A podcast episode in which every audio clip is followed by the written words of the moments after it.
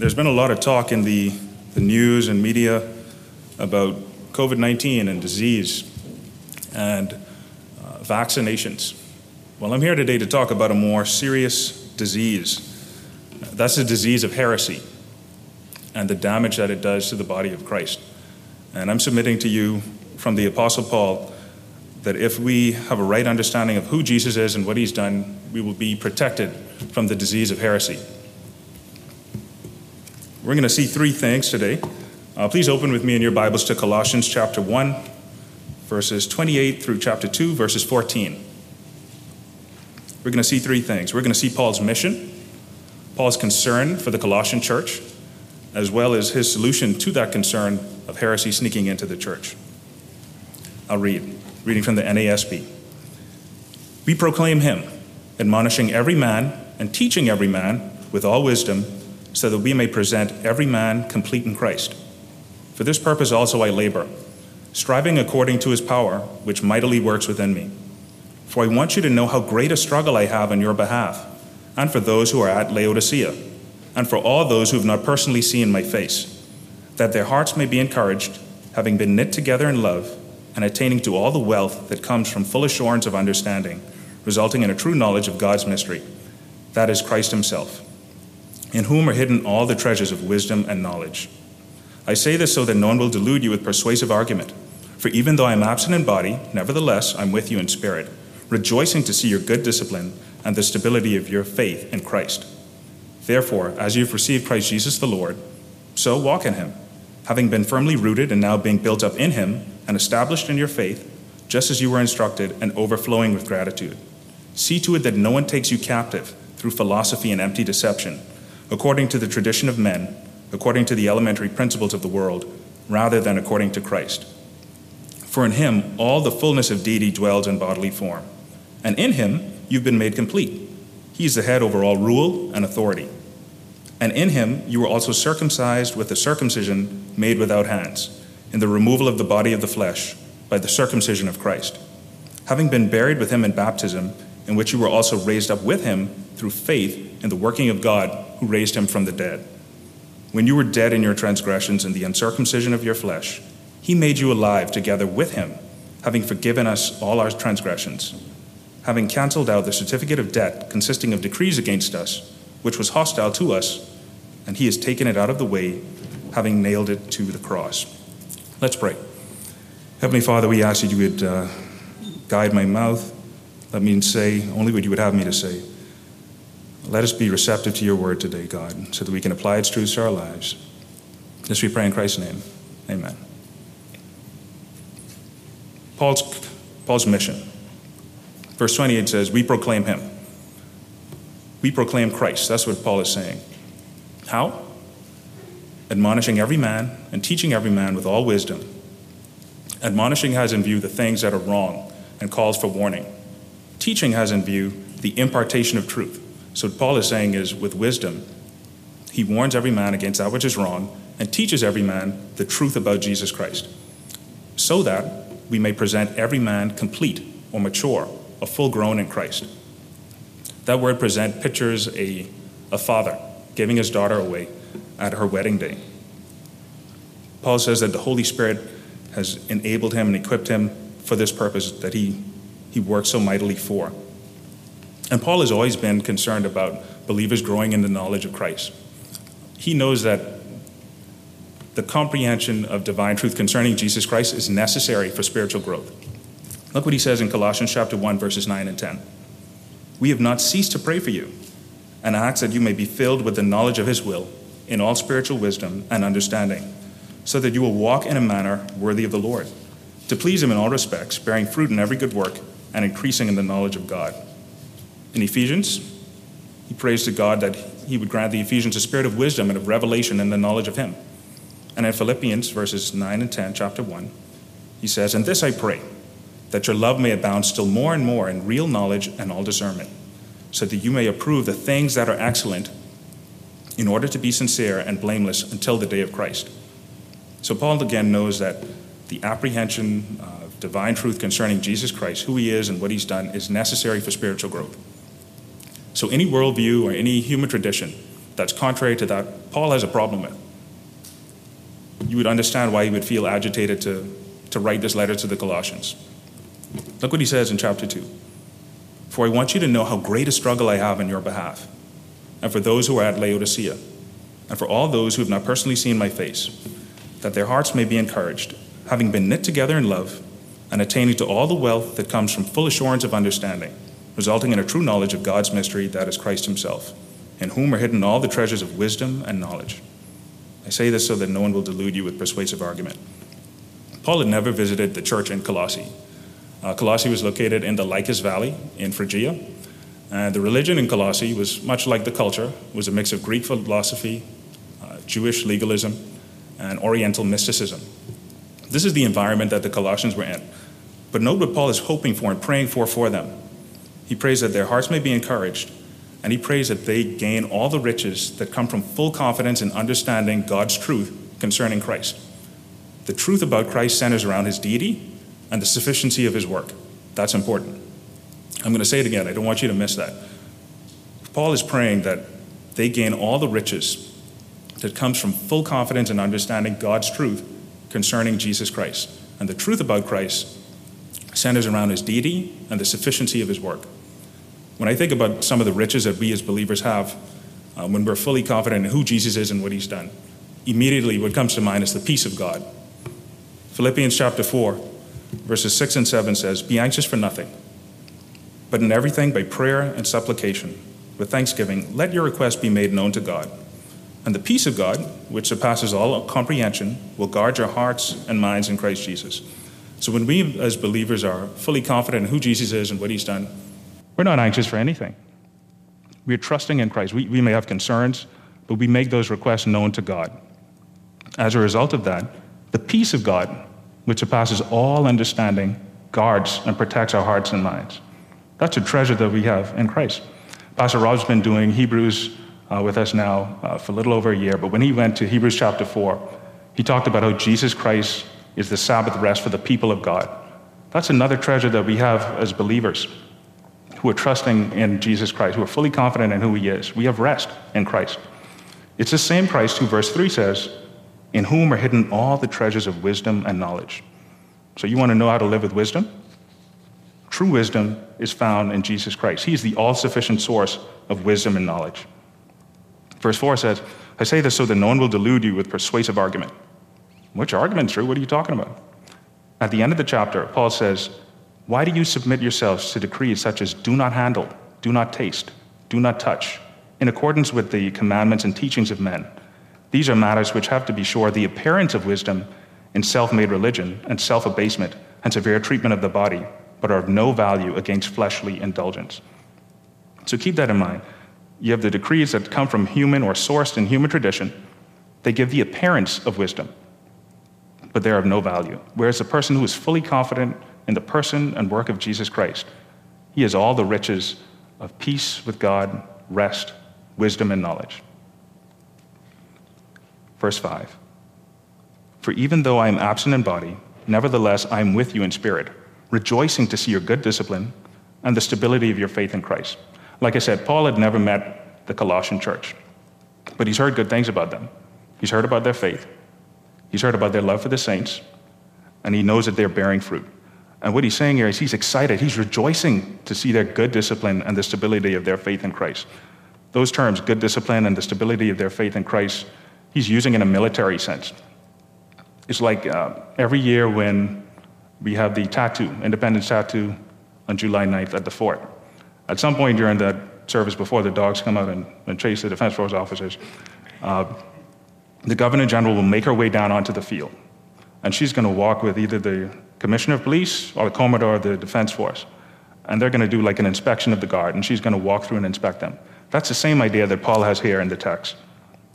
He's saying he wants to see them in good order, well disciplined, and unwavering in their adherence to Jesus Christ. Let's look at verse 6. Therefore, as you've received Christ the Lord, so walk in him, having been firmly rooted and now being built up in him and established in your faith, just as you were instructed, and overflowing with gratitude. So, how did the Colossians receive Christ? Chapter 1, verses 5 and 6. The gospel, which has come to you, just as in all the world, also is constantly bearing fruit and increasing, even as it has been doing in you also since the day you heard of it and understood it as the grace of God in truth.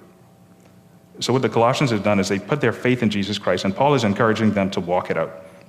In the same manner that they had received Christ, after being thoroughly grounded in the truth of Scripture and growing spiritually, Paul is encouraging them to live with discipline and with an unwavering adherence to Jesus Christ, just as they were taught to do, with gratitude.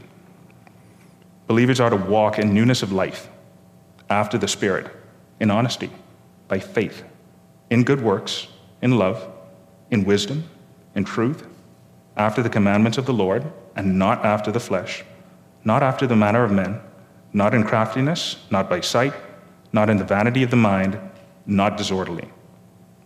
Let's keep that in mind as we go into verse 8.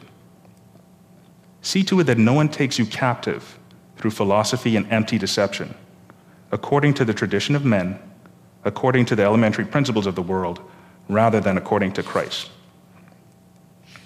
Note what's happening here philosophy or speculation and empty deception, which come from human tradition, which comes from the elementary principles of the world, lead to captivity. But the person or the believer who is fully confident in the person and work of Jesus Christ, he should be stable. He should be unwavering in his adherence to Jesus Christ. So if he's unwavering, he's not able to be shaken and pulled into captivity by heresy. That's what Paul's saying here. The elementary principles of this world, scholars um, have debated what that means. Um, some think that it just has to do with very ancient uh, teachings that Bahamians would say, these teachings have just been with us from time. Other scholars say, no, we think it actually refers to uh, demons uh, and they would refer to 1 Timothy chapter 4, verse 1. But the Spirit explicitly says that in later times, some will fall away from the faith, paying attention to deceitful spirits and doctrines of demons. Personally, I'm not sure which one is meant, uh, but I am convinced that the truth of the passage is saying that ultimately, whether it's from demonic activity or source in human tradition, that it's not from Christ, and that's the problem. Listen to some of the teachings that the Colossians were facing. Some of this is ridiculous. The necessity of dietary restrictions, festival, new moon, and Sabbath observations, delighting in self abasement, angel worship, and mystical experiences. Now, note Paul's solution to this, this problem that they're facing. Verse 9. He starts off with the word for. As Pastor Rob and Pastor Lee have taught us before, when we see the word for, we know that the reason for what he's just said is about to be given. So, the reason why the believer should be firm, unwavering in their adherence to Jesus Christ, fully convinced of his person and work, not being pulled off into heretical teachings and heresy, is for this reason here. In him, that's in Christ, all the fullness of deity dwells in bodily form. Hebrews chapter 1, verse 3 says, He is the radiance of his glory and the exact representation of his nature. If you were a first century Colossian or Ephesian, and you heard he is the radiance of his glory, Jesus referring to in, in that passage, you would automatically think about the sunlight and sun. Everything that you would know about the sun is because of sunlight. The fact that you could see the sun is because of sunlight. The fact that you can feel heat outside is because of sunlight. So when this verse says that Jesus Christ is the radiance of God's glory, just as sunlight shines forth from the sun, so Jesus Christ so outraised the splendor of the character of God. He is able to make visible with exceptional clarity that which otherwise would be impossible for us to comprehend. John chapter 1, verse 18 says, No one has seen God at any time, but the only begotten God, who is in the bosom of the Father, he has explained him. The reason why Jesus is able to explain God, the reason why he's able to outray and shine forth the glory of God's character, is because, as verse 3 says in Hebrews 1, He's the exact representation of his nature. He is by his very nature. All that God is by his very nature, his deity, is present in Jesus Christ. Don't ever forget that. That's a truth that needs to be taught everywhere, every day. He's the exact representation of his nature. He's able to, he's from the same substance as the Father. The complete essence of God is in Christ. The internal evidence in this chapter suggests that the Colossians were probably dealing with an early form of uh, Gnosticism. For those of you who don't know, Gnosticism um, was a dualistic worldview. Gnostics believed that the world was divided into the physical and spiritual realms. The created material world was evil, and therefore in opposition to the spiritual realm. So some Gnostics came to believe that Jesus actually appeared to have human form, but it was actually spirit only. That's why I think the text says, that's why I think the text stresses that the fullness of deity dwelt in bodily form. And then at the end of the chapter, when it talks about self abasement and severe treatment of the body, you may think, well, who treats their body badly? Gnostics had this belief that the physical body was evil. Other Gnostics came to believe that his divine spirit came upon, human, came upon his human body at baptism and departed at his crucifixion. But that's not what the text says. The fullness of deity, all that God is in his deity, dwells, present tense, in bodily form. So in this one verse, you have the deity of Christ and his humanity in one. Hypostatic union right there. I would submit to you today that most cults have a diminished view of the nature of Jesus Christ. Islam says he's a prophet, he's not divine. Jehovah's Witnesses say that he's the Archangel Michael. And when someone diminishes the person of Christ, that usually leads to diminishment of his work. Verse 10 And in him you've been made complete, and he is the head over all rule and authority. What does that mean? He's been made as complete. Peter says it this way 2 Peter chapter 1, verse 3. His divine power is granted to us everything pertaining to life and godliness through the true knowledge of him who's called us by his own glory and excellence. In Christ, we have the indwelling Holy Spirit who teaches us how to live out the truth of Scripture. We have everything that we need in Christ. He is sufficient. Verses 11 and 12. And in him, you were circumcised with a circumcision made without hands, in the removal of the body of the flesh by the circumcision of Christ, having been buried with him in baptism, in which you were also raised up with him through faith in the working of God who raised him from the dead what Paul is telling the Colossians here is that a spiritual procedure has been done to them by Jesus Christ. Jesus is the doctor. And what's happened is that the circumcision of the flesh is the cutting away of the flesh's dominating influence on their lives. Believers have literally been identified with Christ in his death and raised up to walk in newness of life by faith in Christ. Verse 13 When you were dead in your transgressions and the uncircumcision of your flesh, he made you alive together with him, having forgiven us all our transgressions. What Paul is telling them is before you became a believer in Christ, there was a chasm of sin that separated you as a sinner from holy God. Isaiah says it this way in chapter 59, verse 2 Your iniquities have made a separation between you and your God, and your sins have hidden his face from you so that he doesn't hear. So we as sinners, we were alienated from God. This is what Paul is saying. You were alienated from God in your own sin and under the dominating influence of your sinful nature. But God has forgiven us. Well, you may be wondering, what's the basis of that forgiveness? Why, why should God forgive us? Verse 14. Having canceled out the certificate of debt consisting of decrees against us, which was hostile to us, he has taken it out of the way, having nailed it to the cross. Got a little handout here a certificate of debt. Sin, sin, sin, of which we are guilty of. And the payment for that, that God requires, is death. And if we die in the state of not being reconciled to God, we'll be in eternal death. Nothing can be done about that. But if we place our faith in Jesus Christ, the debt is canceled. God has put it all on Jesus Christ. When Jesus said on the cross, It is finished, he meant he brought it to completion. So you could say, in a sense, it means paid in full. Jesus fully paid the penalty for our sins. Nothing more needs to be done. All these decrees that the Colossian church was facing, and some of the things you probably hear about today. Uh, you need to keep the commandments. Um, you need to uh, do X and Y in order to be saved or to continue to be sanctified. That's not what this text says. Jesus Christ sufficiently paid the penalty for sin. For those of us in Christ today, the same is true about our certificate of debt. It's nailed to the cross, out of the way. So that thing that's in the chasm, it's nailed to Christ's cross. Jesus paid it all.